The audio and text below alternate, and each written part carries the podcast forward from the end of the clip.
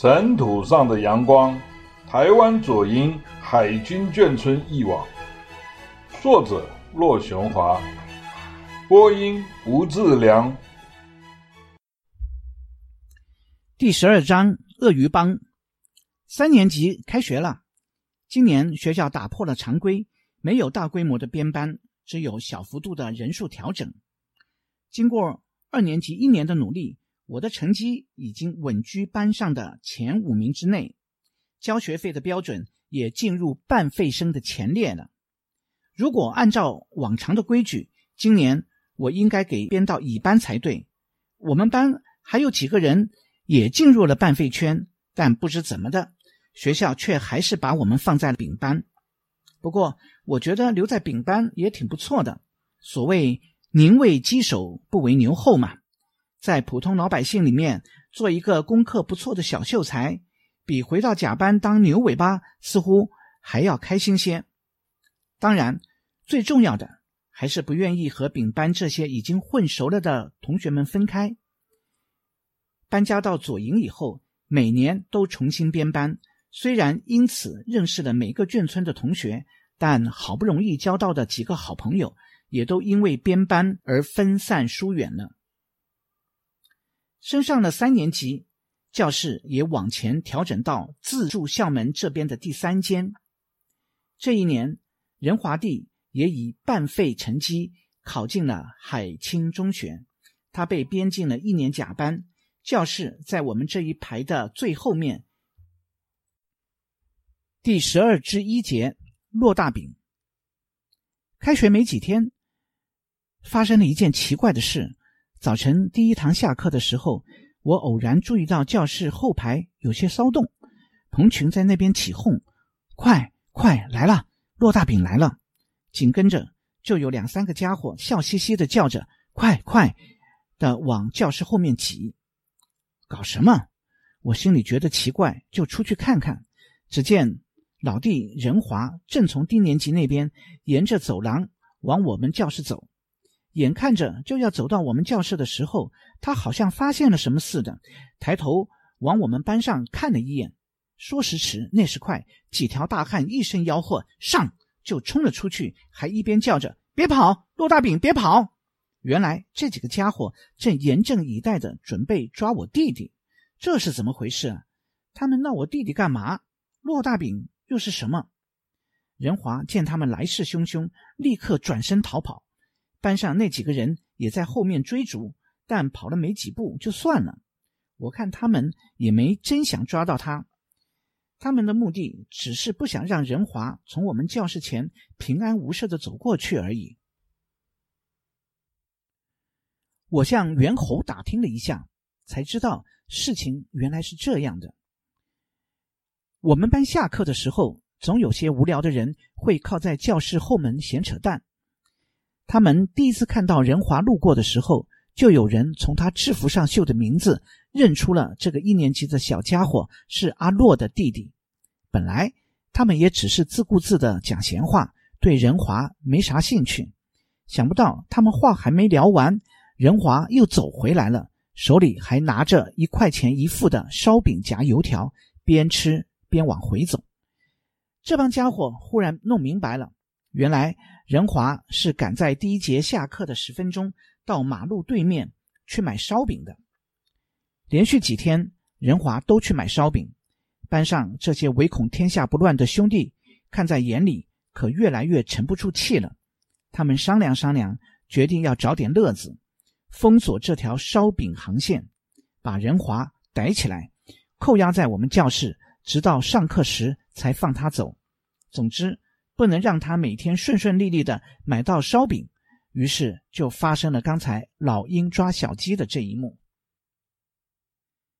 第一次，仁华没被抓到，但他买烧饼的决心却仍未改变。为了躲避强大的骚扰，他提高了警觉，每到接近我们班的时候，必定仔细观察，一旦发现情形不对，立刻撒腿就跑，绕个大圈子，意志坚决的还是奔向。后校门，我们班几个宝贝也布置过双层拘捕队，但是都不太认真，有意无意的老是暴露行踪，所以从来没有抓到过他。他们最开心的事就是跟在仁华的后面追赶，众人嘻嘻哈哈的大喊几声：“别跑，骆大饼，别跑！”吓得仁华跑得远远的。这样就算过足了捣乱的瘾。捣乱活动持续了一个多礼拜，后来不知是他们玩够了，还是仁华再也不买烧饼了，围捕行动终于落幕。这件事情我从头到尾都没有参与，只是在旁边看着好笑。第十二至二节，沈老师和毕妈妈。初三上学期，除了导师还是吕瘪三之外，各科老师都略有变动。比较特别的是历史老师沈天干和国文老师毕菊倩。沈老师。本身是眷村子弟的老前辈，他也是训导人员，跟翟炮一起专管学生的活动和纪律。学校最强悍的三年丁班就由他担任导师。沈老师能言善道，口沫横飞。上他的历史课，可以听到许多特别的形容词。有一次，沈老师说：“白刀子进”，然后就故意不往下讲了，等着学生们接话。学生们一说“红刀子出”，他早就准备好了，马上就说：“不对，不对，是绿刀子出，因为不小心插到了胆囊。”大家都被逗笑了。上他的课，没有人敢睡觉，不光是因为他会讲生动的笑话，还因为他是训导人员，大家都有几分怕他。国文老师毕菊倩，外号毕妈妈，是一位慈祥和蔼的老先生。毕妈妈老花眼镜一戴，操着浓重的山东口音，念起课文来慢条斯理，摇头晃脑，活脱脱的就是一位古代的私塾学究。开学才一星期，就有一位同学因为听不懂他的口音而转到丁班去了。不过我们班北方人多。大多数同学都认为毕妈妈的口音不是问题。我不但不觉得毕妈妈的山东话听不懂，还特别喜欢看她专心朗诵课文的神情，偷着模仿她特有的动作和腔调。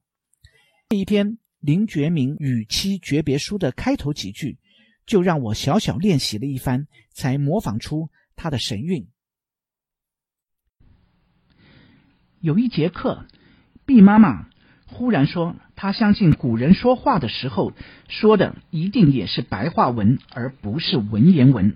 要不然，人们一见面就问：“吃了饭盒，或是上学盒，岂不太别扭了吗？”大家觉得很有道理，也都感到很有趣。妙的是，接下来的一两个星期，我们班同学之间的对话也因此而举一反三。改成了古人的语气，回家活、打球活、上厕所活和然也非也，大家说话时都刻意带着浓浓的山东腔。岁月匆匆，如今快要五十年了。毕老师当年摇着脑袋，一个字一个字抑扬顿挫的朗诵课文时，铿锵有力的乡音。抑扬铿锵如我，吾与此书类聚与毕妹同下，依然鲜活在目。第十二至三节，海军画家孙英，除了曾经替弟弟画了一张新疆地图以外，初中时代我还有一些跟图画有关系的故事。据我所知。当年海清中学全校男女学生共二十四班，只有一位教美术的老师，叫做孙英。怎么知道只有一位美术老师呢？因为我读了三年海清中学，每年的美术课都是只有他一个人来教。孙英跟大多数的老师一样，也是山东人。他本人隔着门缝吹喇叭，名声在外，是海军著名的画家之一。海军军区有许多公共聚会的场所和重要的办公室，如中山堂、中正堂、四海一家、海军官校、军区司令部、总司令办公室等等，都需要悬挂一些漂亮的大型绘画来装饰墙面。这些油画、水彩画都是由一群海军御用的画家们所绘制。海军画家中，孙英老师的名气最大。我们在军区内许多场所都可以看到他的画作。这些油画的题材依照不同的需要，基本上是各型军舰以及历次海战和海军大事的记录，也有一些海军将领的肖像等。孙老师跟我们说，其实他不喜欢画油画，而比较喜欢画水彩和国画。但是画油画，他们给的钱比较多啊，这是他的解释。美术课没有考试压力，加上孙老师脾气好，上课时你是否画画都没有关系，同学们都感到轻松自在。孙老师上课时偶尔会讲一些绘画的技巧，不过大多数时间都叫我们自由创作，他只是走来走去看学生画画，顺口指点一二而已。孙老师每学期只收三次作业，收到后他也不带走。就在教室里现场打好了分数，当场发回。有一次，他一边打分数一边登记成绩，突然停了下来，仔细看了看手上的那幅画，嘴上说：“哎，这幅画不错哦。”顺手拿起来扬了一扬。我一看，啊哈，他手里的岂不正是兄弟在下必人我昨晚照着风景照片画出来的家庭作业吗？孙英老师给我们的作业打分数，只是登记在他自己的成绩册上，不会把成绩写在学生的作品后面。而我在图画背面的姓名也只是写在边边上。没想到这样竟然给了别人可乘之机。隔周美术课的时候，孙老师又收到几个同学的作业，他照常当场打起分数来。不一会儿。